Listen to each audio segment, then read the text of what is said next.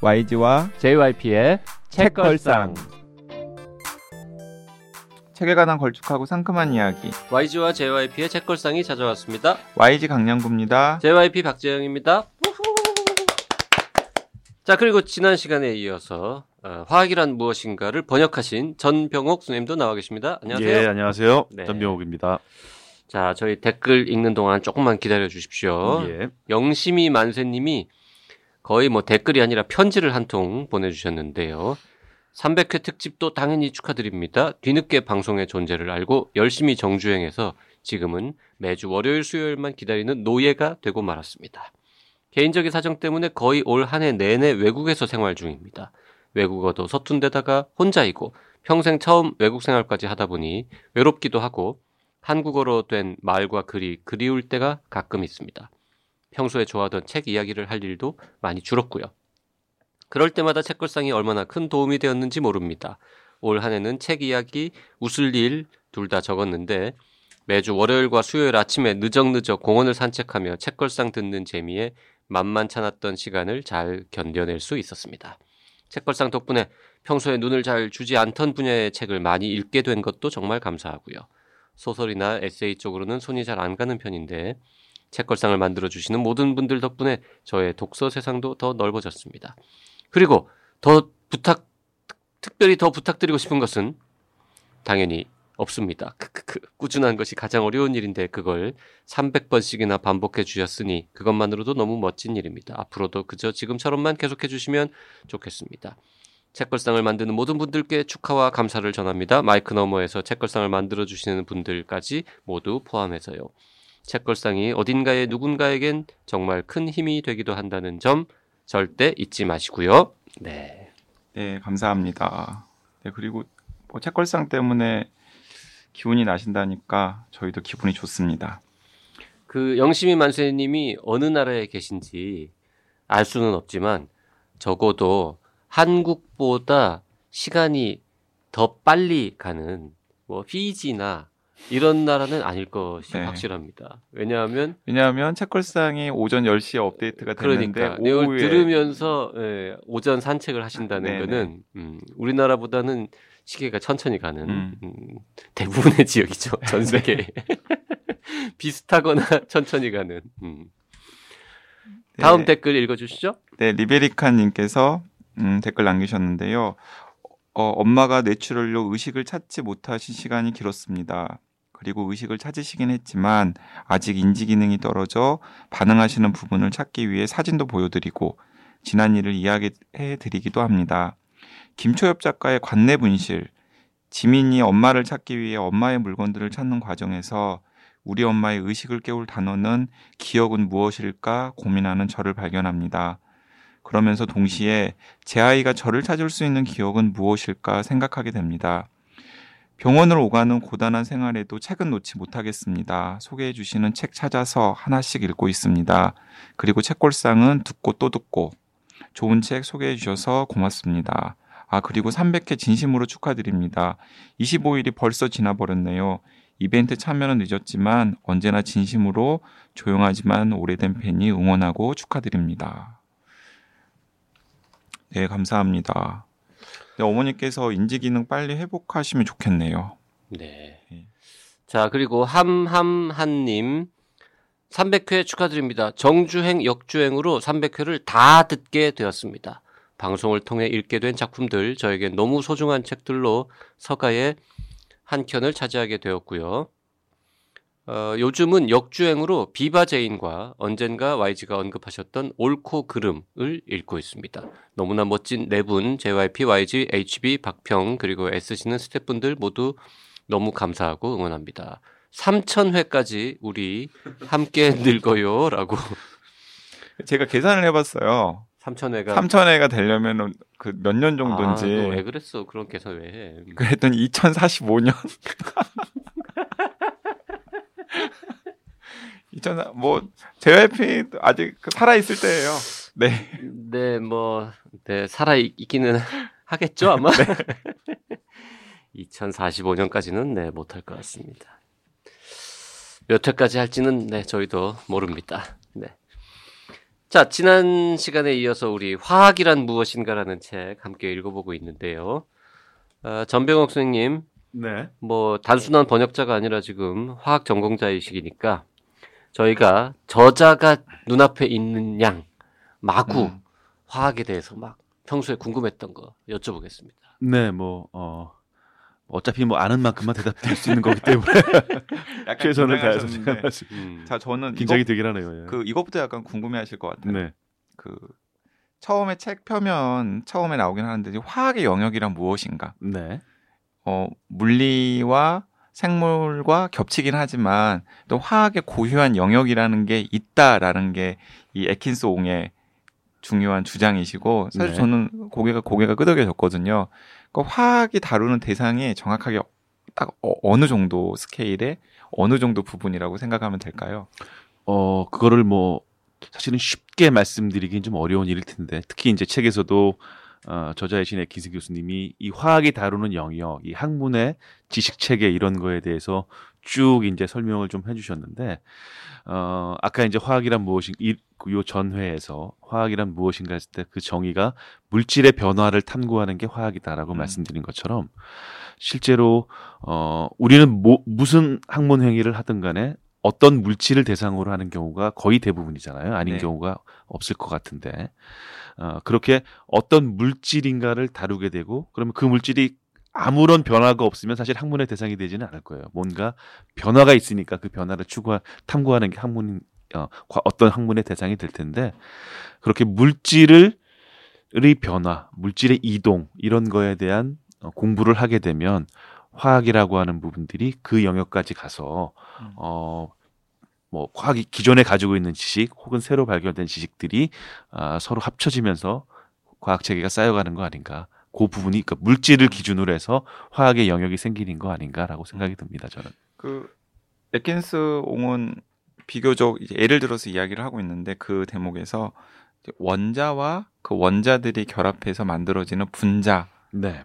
들여다보는 일이 화학의 어떤 한 타깃 중에 하나이다라고 네. 이야기를 하고 있죠. 그러니까 참 신기한 게 옛날 아주 옛날에는 사람들이 그냥 물 뭐 불 음, 흙, 뭐 또 뭐 있을까요? 나무, 뭐 돌 이런 얘기 주로 했을 거 아닙니까? 예, 세상의 이 구성 물- 구성하는 어떤 뭐 사원 소설 여기서 공기 뭐 뭐까지 그런 것까지요. 그러다가 언제부터 사람들이 뭔가 이렇게 이 세상에 뭐라 그래야 돼요? 이렇게 세상을 이루는 다양한 이 원자 분자 뭐. 단어는 달랐겠지만 그 세상에는 단순히 이렇게 네 개 다섯 개가 있는 게 아니라 되게 뭔가 이렇게 여러 종류의 뭐 이게 이 물질들이 존재한다 이런 생각 자체가 일단 진보였을 것 같은데 네네. 화학의 역사 뭐 이런 거는 보통 언제 시작한 걸로 봅니까? 어, 그것도 뭐 딱히 어디다라고 얘기하기는 어렵지만, 그러니까 우리가 이제 물질이 물리적으로 변화한다. 그러니까 모양새가 바뀌고 큰 바위가 뭐 작은 바위가 되고 이런 거 말고 물질이 화학적으로 변화한다고 하는 것은 물질이 뭐 속성이 변한다든가 음. 다른 모양으로 바뀌었다든가 색깔이 바뀌었다든가 이런 거잖아요. 그러니까 이런 것을 어, 우리가 우리 편한 대로 우리가 원하는 방향으로 바꿔보겠다라고 했던 시도들은 쭉 있었지만 그게 시도가 본격적으로 된 거는 보통 우리가 이제 연금술이라고 얘기하는 아, 사실은 화학이란 이름도 거기서 따온 거죠. 그래서 어, 케미스트리. 알케미스트가 연금술사고 뭐 알케미스트가 연금술이고 이러니까 네. 어, 거기서 이름을 따온 그런 음. 상태고 그래서 그러니까 연금술이라는 게 그 납을 뭐 나비든 뭐든 네. 하여튼 금 음, 아닌 네. 걸 어떻게 어떻게 해가지고 꿍짝꿍짝 해서 주로 납을 네, 주로 납을 이제 만들어 금으로 만들어 보려고 하나 다양한 시도들을 했었는데 그 지금 생각하면 택도 없는 이야기인데 그렇죠. 음, 그, 과- 그 시도의 과정에서 무궁무진한 지식들이 쌓인 거죠. 음. 그러니까 네. 뭐 이렇게도 해보고 저렇게도 해보고 근데 그게 뭐 어, 한두 한두 해, 뭐, 뭐 10년, 20년 한 게 아니고 수백 년을 하다 보니까 음. 사람들이 이제 끓여도 보고 뭐 저어도 보고 하는 기술들도 발달하고 그러면서 좀 지식들이 이제 화 그 어, 실험을 할 수 있는 지식들은 많이 축적이 돼 있는 음. 그런 상태였다고 보고 그러다가 이 돌턴이라고 하는 사람이 이제 현대적인 개념의 음. 원자라는 네. 것의 존재를 인지를 하고 아 되게 형태도 다르고 성질도 다르지만 세상의 여러 가지 물질들을 쪼개고 쪼개고 쪼개다 보면은 원자라는 네. 것으로 만들어졌고 그 원자들이 이렇게 저렇게 레고 블록처럼 결합을 해서 분자라는 것을 만들고 그것이 우리들의 세상을 구성하고 있는 물질의 기본적인 요소들이다. 딱 이제 그 대목에 초점을 맞추는 거죠. 네, 맞습니다. 그 돌턴이라는 사람은 언제적 사람입니까? 어느 정도 옛날 사람이에요? 어, 1700년대 초반 저 정확히는 연도가 기억이 안꽤 나지만 옛날 사람이구나. 18세기 사람입니다. 그 돌턴이 지금도 그 분자량인가요? 뭐 무슨 뭘 세는 단위로 남아 있는 이름이잖아요. 네, 맞습니다. 맞죠, 맞아요. 네. 분자량인가? 원자량. 아니고 원자량인가? 뭐지? 이게 지금 그러니까요. 화학이란 무엇인가를 다루면서 아, 맞습니다. 이- 이런 이런 건 알아서 편집해 주시는 거죠? 보면서 이 그리스 사람들도 그러니까 2000년 전 고대 그리스 사람들도 네. 뭔가 아톰 원자 더 이상 쪼개지지 않는 기본 단위가 있을 거라는 생각을 했다는 거 이것도 참 놀라운 것 같아요. 네, 그러니까 개념적인 일이긴 했지만 네. 음. 아, 사실은 물질에 대한 관심은 계속 있었던 것 같아요. 음. 그러니까 어떤 물질은 나한테 유용하고 어떤 물질은 나한테 해가 되니까 그런 거에 대한 관심들은 가지고 있었을 테고 그 거기에 대한 개념적인 발달들은 옛날서부터 있었던 것 같습니다. 그 일장에 에킨스 교수님이 하신 멋진 말 중에 하나가 화학자는 원자들의 만남과 이별을 연구하는 일종의 커플 매니저이다. 매니저. 네. 이런 표현 아. 참 문학적인 좋은 표현인 것 같습니다. 그리고 이 에킨스 옹이 약간 유머러스한 그런 게 있는 게 슬쩍 뭉치는 걸 되게 잘하세요. 예를 들어서 음 오늘날은 원자가 물질의 기본 단위가 아니라 원자를 또 쪼개 보면 그 안에 뭐 원자핵과 전자로 구성이 되어 있고 원자핵도 양성자, 중성자 등으로 구성되어 있다라는 사실을 알고 이제 더 작은 입자들이 무엇이 있는지를 탐구하고 있지만 원자 안이 어떻게 구성되었는지와 관련된 탐구는 물리학자의 영역으로 남겨둔다. 음.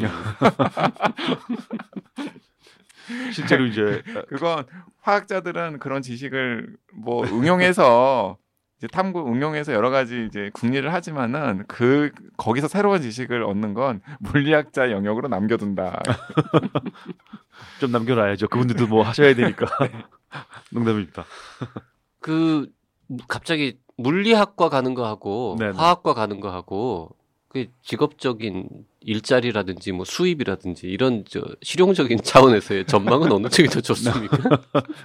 근데 물리학도 사실은 뭐 워낙 이제 케이스가 많으니까. 근데 어, 제 개인 경험을 놓고 보면 제가 이제 어, 모 반도 아니, 모 전자회사에 네. 졸업- 아까 삼성전자 아, 얘기했다 삼성전자라고 얘기했는데 말씀- 예. 지난해 삼성전자라고 말씀. 거기에서 이제 화합물 반도체라는 그 반도체 팀에서 일을 했는데 이제 광통신에 쓰이는 소자를 개발하는 팀이에요. 근데 거기서는 어, 화학을 화학이나 뭐 화공, 재료 이런 거- 물질을 연- 어, 공부하는 사람들이 한 2, 30% 됐었고 나머지는 이제 주로 물리 쪽을 전공하신 분들, 음. 반도체니까 아무래도 그래서 사실은 그 고체 물리학이라고 하는 한 영역이잖아요, 네, 반도체가. 물- 물리학 중에서 굉장히 큰 영역이죠. 네, 네. 그래서 그쪽 관련된 부분들이 많으셨는데 어, 실제 산업적인 규모, 그러니까 뭐 우리 화학은 화학 공학 이런 식으로 엔지니어링 파트가 또 따로 있는 것처럼 분리가 되어 있는데 물리는 이제 아주 순수 학문으로 남아 있는 어, 그런 상태잖아요. 그래서 어, 산업적인 규모에 있어서는 화학이 훨씬 더큰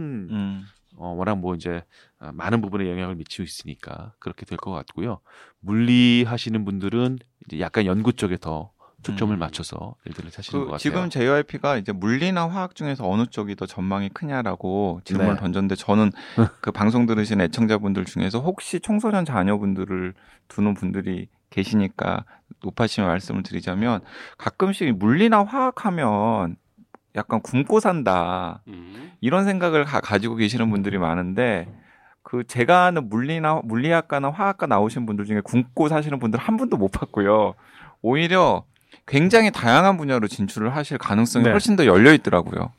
그 YG가 옆에 있으니까 하는 말인데 저 있으니까 이제 편하게 드리는 말인데 사실 생물학과가 제일 먹고 살기 힘들지 않습니까? 물리학과나 화학과는 차라리 여러 가능성이 있는데. 뭐 솔직히 그런 측면이 있어요. 네.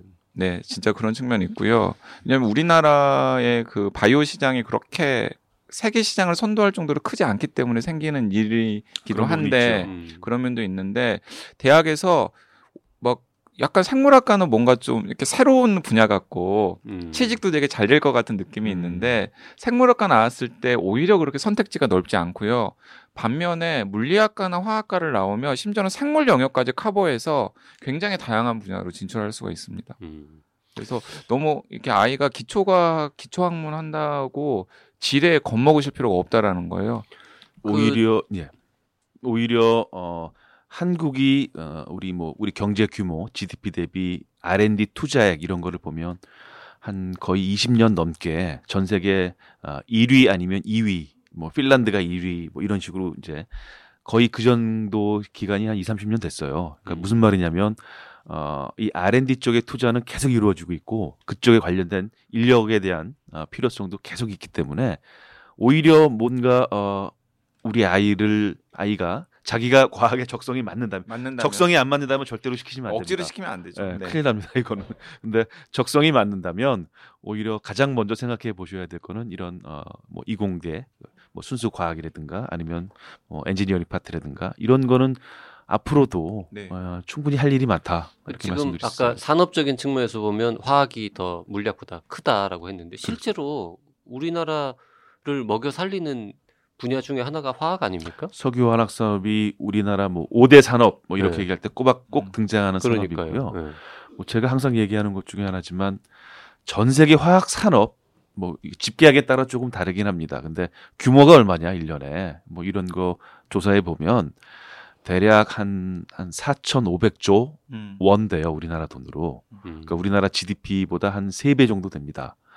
무슨 말이냐면은 어 다른 우리가 잘하는 산업들 무슨 뭐뭐 스마트폰 만들고 컴퓨터 만들고 이런 어 전자 산업들, 자동차 산업들 그런 것들보다 실제 규모는 훨씬 큰 음. 규모를 가지고 있는 사람이라서 화학과 나오면 뭐 하냐 뭐 이렇게 생각하시겠지만 굉장히 할 일이 많긴 많은 네. 그런 분야이긴 합니다.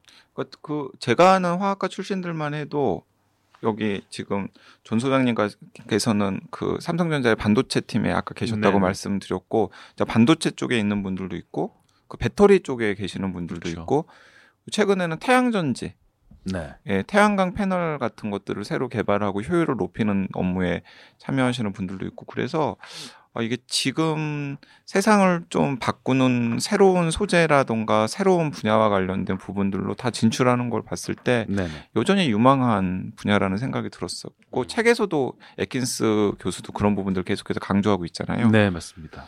화학과 관련된 네. 정말 개념들 용어도 되게 많이 나오는데 네. 이 어디까지 어느 수준으로 답변하실 수 있을지 모르겠지만 그 아까 우리가 잠깐 얘기한 저는 배웠는데도 설명을 못 하겠거든요. 생화학은 무엇이며 물리화학은 무엇이며 유기화학은 뭐 유기화학은 무엇이며.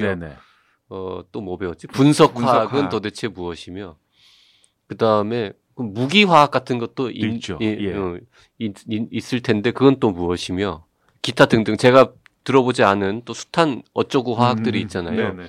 요것들을 약간 좀 정리를 좀 해주실 수 있습니까? 어, 뭐 너무 깊게 어, 분류할 필요는 없겠지만 크게 저- 크게 이제 정리를 하면 아까 이제 말씀드렸던 것처럼 화학을 정의할 때 이것은 어, 물질이라고 하는 파트, 그러니까 원자와 분자를 다루는 물질이라고 하는 부분 그리고 에너지를 다루는 부분이 있다고 말씀을 드렸잖아요. 그 두 가지의 어, 서로 역, 얽힘에 의해서 화학이라는 한- 지식 체계가 구성된다라고 말씀드렸는데 물질이라고 하는 쪽에 초점을 맞추면 무슨 무슨 기 화학 이렇게 되는 아, 유기화학, 유기화학, 무기화학. 무기화학이 이제 물질에 초점을 맞춘 쪽이고요. 그 유기물을 공부하면 유기화학이고 무기물을 공부하면 그렇죠. 유기화학인 거- 네, 거죠. 네. 그, 그 이제 그 어떤 물질이냐를 서로 분류하는 거에 음. 따라서 이제 그렇게 분리가 될 잠깐 거고. 좀 죄송합니다만 그 유기물과 무기물은 탄소가 있냐 없냐입니까? 뭐 뭘, 뭘로 구별하는 거죠? 기본적으로 탄소를 기준으로 어, 유기 탄소가 있으면 유기, 탄소가 어. 아니면 무기 이런 식으로 어. 이제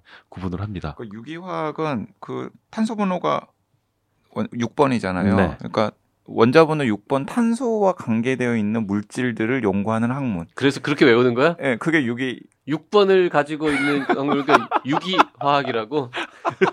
설마 그렇게 외웠겠어요? 저, 전 이 얘기 처음 들어봅니다.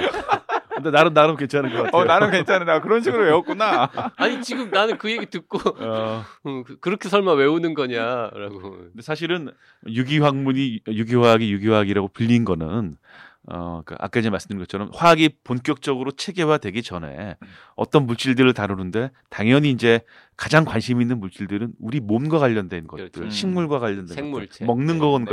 이런 거잖아요. 그래서 그런 거 다루는, 다루는 것들을 이제 아, 아 요거는 이제 유기물이니까 음. 요건 유기화. 근데 나중에 알고 봤더니 그게 다 탄소랑 연결이 되어 있더라. 음. 탄소 화합물이더라. 이렇게 된 거죠. 그래서 지금은 그러니까 탄소와 관계되어 있는 물질들을 연구하는 학문을 그냥 유기화학이라고 지금은 이제 간단히 말하면 또 음, 그렇게 네. 말씀드릴 그러니까 수 이-. 우리가 유기농 식품 할 때 그 유기나 네. 유기화학의 유기나 뭐 다 같은 똑같은 똑같은 거죠. 그리고 이제 똑같은 그 우리가 뭐 의학에서 사람 몸에 있는 기관 할 때 그 올간이라는 거나 맞습니다. 그게 다 같은 예, 얘기잖아요 예, 같은 결국. 의미죠. 오케이 그리고 유기화학은 그렇게 유기무기는 대충 알았다고 음. 치고요. 또 나머지 이제 우리 뭐 물리화학, 물리화학은 분석화학 네, 이런? 쪽은 어, 다른 파트, 그러니까 에너지라고 하는 음. 부분을 연구하는 아, 학문이라고 보시면 이제 크게 보면 그렇게 보면 될 것 같고요. 에너지를 연구하기 위해서는 에너지는 어, 확률이기도 하고 아니면 어떤 뭐 여러 가지 복잡한 방정식에 의한 수식 체계이기도 하고 그렇잖아요. 그래서 힘이기도 하고 온도이기도 하고 이러다 보니까 실제로 이제 물리학에서 물리학에서 발달시켰던 개념을 음, 쌓아뒀던 그런 개념들 연력학이라든가 아니면 일반 역학도 있고요. 그래서 이런 것들이 화학 쪽의 개념을 물질을 변화하는 반응을 이해하는 쪽에 들어오면서 하나의 이제 새로운 학문으로 바- 만들어진 게 이제 물리화학이다 이렇게 볼 수 있을 것 같습니다. 네, 들어도 뭐 가물가물합니다만 음. 에너지를 다룬다고 네, 하는 네, 측면만 네. 좀 봐주면 그러니까, 하여튼- 물, 그러니까 물리학은 뭐 그 고등학교, 중학교 때 배웠던 과정이랑 연결을 시켜 보면은 뭐 반응 속도를 계산한다거나 그렇죠. 네. 그 반응식 뭐 이런 것들을 탐구하는 학문이 물리화학이라고 예를 들어서 어떤 거랑 어떤 거랑 어 뭐 물에다가 뭘 넣었을 때 이게 네. 녹을까 안 녹을까 아니면 폭발을 일으키나 안 폭발을 그리고 일으키나 뭐 반응을 할 때 뭐 발열 반응인지 흡열 반응인지 그렇죠. 뭐 이런 뭐 것들. 그런 것들에 대한 계산이 필요하는데 음. 그 계산들을 하는 여러 가지 과정들을 공부하죠. 자 물리 화학이라는 용어는 굉장히 익숙합니다. 요건 이제 어 physical chemistry겠네요. 네, 맞습니다. 그럼 거꾸로 뭐가 되는 거야? chemical physics physics. 이런 과목은 없습니까? 그런 분야도 책도 좀 있고 교과서로 나와 있는 것도 있고 아, 있어요. 있어요? 예, 예. 그거는 화학 물리학인가? 그렇죠. 그건 그건 물리학자들이 네. 물리학자들이 그 화학과 관련된 탐구를 할 때 그러니까 어 나는 응. 나는 화학 물리학자다. 뭐 그러니까 이런 케- 식으로 하는 거 아닐까? 케미칼 피직스나 피지컬 케미스트리나 다 물리학과 화학을 둘 다 쓰는 약간 경계 쪽에 있는 건데 맞습니다. 조금 더 화학에 가까우면 물리화학이라고 하고 약간 물리학에 가까우면 화학 물리학이라고 하는 뭐 그런 건가 봐요. 근데 뭐 어, 사실 저는 이제 학문하시는 분들의 어떤 뭐랄까 아 약간은 좀 외골수적인 면이 그런 면, 그런 면에서 나타 나, 나온다고 보는데요. 음. 어, 도대체 그렇게 나누는 이유가 뭐고 네. 그게 무슨 의미가 있겠습니까? 네, 사실은 네, 네, 알겠습니다. 그 저건 생화학하고 유기화학은 어떻게 다른 겁니까? 생화학 사실은 생화학은 유기화학에서 한 분야처럼 음, 음. 나왔다고 볼 수 있고요. 유기화학은 조금 더 폭넓게 꼭 어, 인간의 몸, 동물의 몸 에서 어떻게 복잡하게 벌어지는 일만 탐구하는 것은 아닌데 우리 뭐 실제로 어뭐 어, 디스플레이에 쓰이는 OLED 이런 거 합성하는 것도 유기화학에서 합성하기도 하고 그러거든요. 음. 근데 생화학은 정말 인간의 몸 속에서 아, 아니면 뭐 동물의 몸 속에서 벌어지는 일들, 단백질에 관련된 것들, 뭐 촉매 효소에 관계된 것들 이런 것들에 대해서 탐구하는 음. 학문입니다. 지금 말씀 잘하셨는데 촉매하고 효소라는 단어를 쓰셨는데 네네 두 개는 사실 같은 거죠. 같은 의미입니다. 네.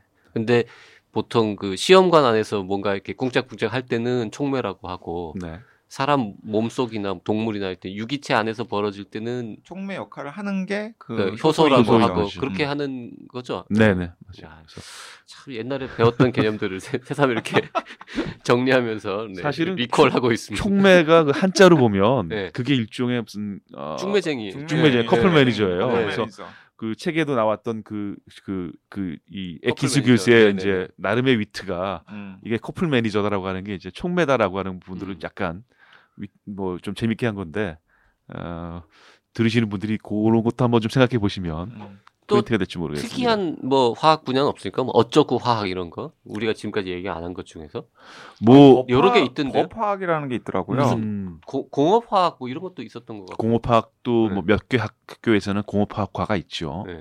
그리고 법- 법화학, 법 화학은 그래서 법의학 비슷한 거죠? 법의학 비슷한 느낌입니다. 우리 이제 음. 뭐 forensic하고 forensic chemistry 네, 네, 네, 뭐 네. 이런 것 쪽으로 하니까 그러니까 국가수에 그 우리 유성호 교수님 모시고 법의학자 모시고 이야기 나눈 적 있잖아요. 네, 네, 네. 그런데 거기에 분석화학을 공부하시는 화학자들도 수- 그 국가수에 많이 소속돼 있으신 걸로 맞습니다. 알고 있거든요. 네. 그분들이 그 뭐 살인 현장이라든지 아니면은 피해자들의 뭐 혈액이라든지 아니면은 거기에 있는 여러 가지 물질들을 가지고 오면은 그것들을 막 분석해 가지고 네.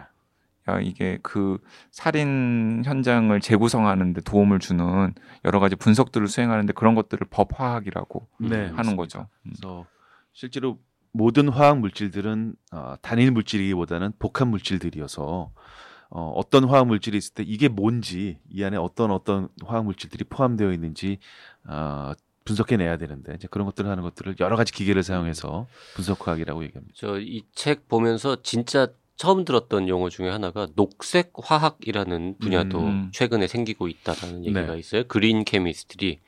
이거 이제 뭐 친환경 기술을 개발하고 뭐 이런 맞습니다. 계열인 것 같습니다. 네. 그래서 이런 분야도 있다는 것도 알게 됐고요. 그것과 관련해서는 그 전 소장님이 특히 하실 특히 말씀 많으실 것 하실 같아요. 말씀 많으시죠.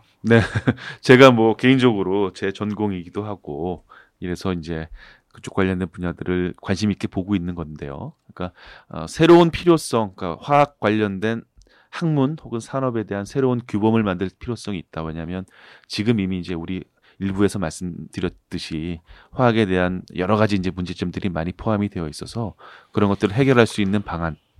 그 방안에 대한 규범 이런 것들을 이제 녹색 화학에서 그 지금 탐구하고 있어요. 갑자기 떠오른 건데요. 네. 어, 이 화학이란 무엇인가는 피터 에킨스라는 분이 이미 쓰셨잖아요. 예. 그 우리 소장님이 녹색 화학이란 무엇인가?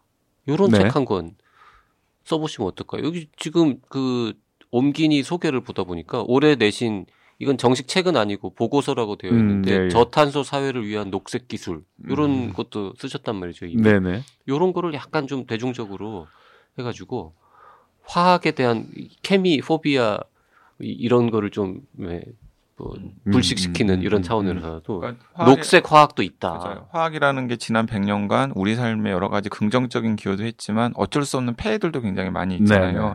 그런 폐해들을 또 화학을 통해서 극복할 수 있는 길이 과연 있을까? 음. 뭐 이런 고민을 담은 예를 들어서 뭐 보고서인 것 같아요. 블랙 음. 케미스트리에서 그린 케미스트리로 뭐 이런 분위기 어, 그 표현이 카피를 뽑는다거나 어, 실제로 그런 표현들을 많이 씁니다. 블랙이라는 표현을 안 쓰고 우리 공장 굴뚝을 생각해서 네. brown chemistry에서 아, green 있어요? chemistry로 어, 이런 어, 이런 이런 표현이에요? 표현들이 어. 있어요. 어, 난 그냥 뭔가 이 나쁜 걸로 그냥 블랙이라고 아, 건데. 감이 있으신 것 같아요. brown보다는. 블랙이 훨씬 더 임팩트가 있는 근데 있을 것 같아요. 블랙은 너무 부정적인 것만 나는 brown은 그래도 그렇죠. 약간 음. 약간 중립적인 예. 그 괜찮은 것 같은데 나 아무튼 그러면- 뭐 저도 예, 어, brown 화학에서 green 화학으로 뭐 이렇게 다음 책 한 권 네. 네, 기획해 어, 보시죠. 한번 애써 보겠습니다. 그런 관련해서 좀 쉽게 설명드릴 수 있는 제가 역량이 된다면 제가 네 시간이 많이 지났지만 꼭 여쭤보고 싶었던 질문이 있는데요. 예. 지금 아까 118개 원소들이 있다고 했는데 뭐 이게 이론적으로 현실적으로 가능한지 모르겠습니다만 이 118가지 원소를 전부 1g씩 똑같이 우리가 음. 가진다면 제일 네네. 비싼 건 뭡니까? 어 이거는 모든 분한테 물어봐도 마찬가지일 것 같아요. 그러니까 어, 어떤 걸 가지고 싶으십니까? 1g 말고 네. 한 1톤씩 가질 수 있다.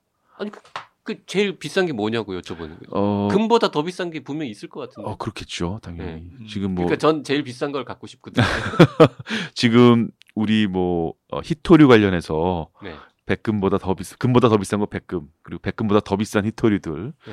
어 이제 그 주, 주길표 보면 거- 보이실 텐데요. 그런 것들 찾아서 뭐 얘기 들어보시면 아시겠지 뭐 일본 같은 데서는 뭐 해성으로 어뭐 위성을 쏘아가지고 히토류 금속 찾아오고 뭐 이런 거 하잖아요. 그래서 히토류 금속 쪽에 있는 것들을 가질 수 있다면 어, 그 가질 수 잘 보관할 수 있다면 큰 돈 벌 수 있지 않을까. 지금 정확하게 몇 번이 제일 비싼지 모르시니까 자꾸 이렇게 옆으로 말씀하시는 가격은 우리 저희 음. 저는 어차피 어, 사- 산업 쪽에 있으니까 우리 네. 산업하는 사람들 가격은 아주 정확히 얘기 잘 안 합니다. 어, 어쨌든 에, 백금이나 금보다 비싼 원소들은 되게 여러 개 있다. 여러 개 음. 있습니다. 히토류 계열이다 그게. 네네. 음. 그 인터넷에서 유통되는 네. 그 지식 중에서는 제일 비싼 아, 걸 검색해봤어요. 네. 검색해봤어요. 제일 비싼 걸 무엇이라고 하고 있냐면 어, 일단은 두 번째가 그 캘리포늄? 네. 캘리포늄? 캘리포늄이라고 하는 캘리포니아에서 나오는 건가요? 네, 음. 그 캘리포니아 이름을 딴 원소예요. 98번이군요. 네, 캘리포늄. 네. 이 캘리포늄이 비싸대요? 두 번째로 비싼 것. 그리고 세계에서 첫 번째로 비싼 건 그 단일 원소는 아니에요.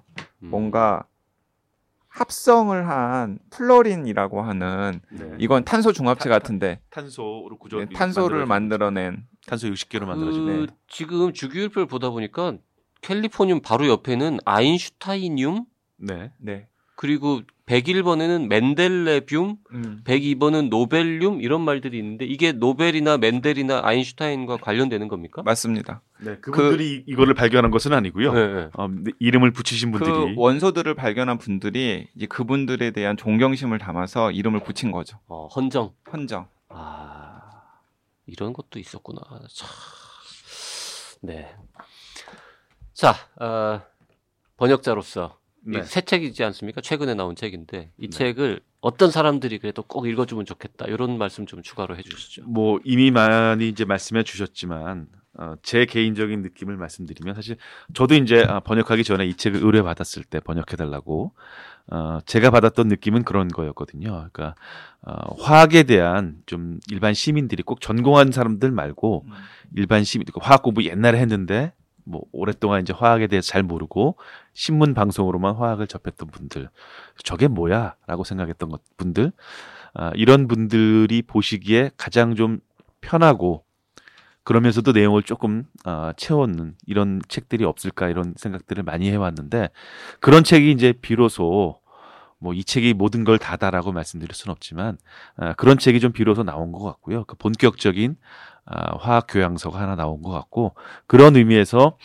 음, 어, 뭐 학생이라든가 아니면 이제 뭐 일반 시민분들도 어, 부담 없이 이거를 뭐 반나절이라고 이제 책 표지에 써 있지만 실제로 보면은 어, 아침 출근하시면서 퇴근하시면서 하루 정도면 아, 이 내용 쓱 한번. 보실 수 있어요. 네. 지하철이나 이런 곳에서. 그래서 그렇게 부담 없이 볼 수 있는 책이고 그런 책이 되게끔 아무튼 뭐 저도 번역자로서 노력을 했다. 이런 말씀을 드릴 수 있을 것 같습니다. 음. 네.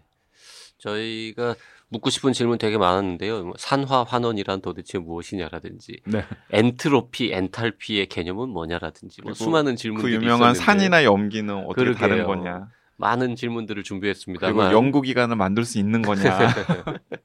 자 그런 궁금한 내용들은 책을 보시면서 네, 네, 책에 해결하셔야 될. 것 같습니다. 네. 그 제가 자신 있게 말씀드리고 싶은 것은 어 제가 여러 권의 화학 교양서들을 읽었는데 그 중에서 제일 재미있는 축에 속해요. 음, 그러면서도 화학과 관련된 핵심적인 내용들을 비켜가지 않고 잘 요령 있게 정리를 했기 때문에 아까도 잠깐 말씀드렸지만은 어, 중학생이나 고등학생들 중에서 과학자를 꿈꾸는 친구들 이제 그런 친구들한테 꼭 권해주고 싶어요. 네, 저도 그렇습니다. 그러니까 이 책을 읽으면은 어 수업 시간이나 혹은 그 정규 교과 과정에서 배우는 화학에 대한 호감도가 확 높아질 수 있을 거리라는 생각이 들고 또 과연 효과로 학습에도 도움이 된다. 네. 음, 네.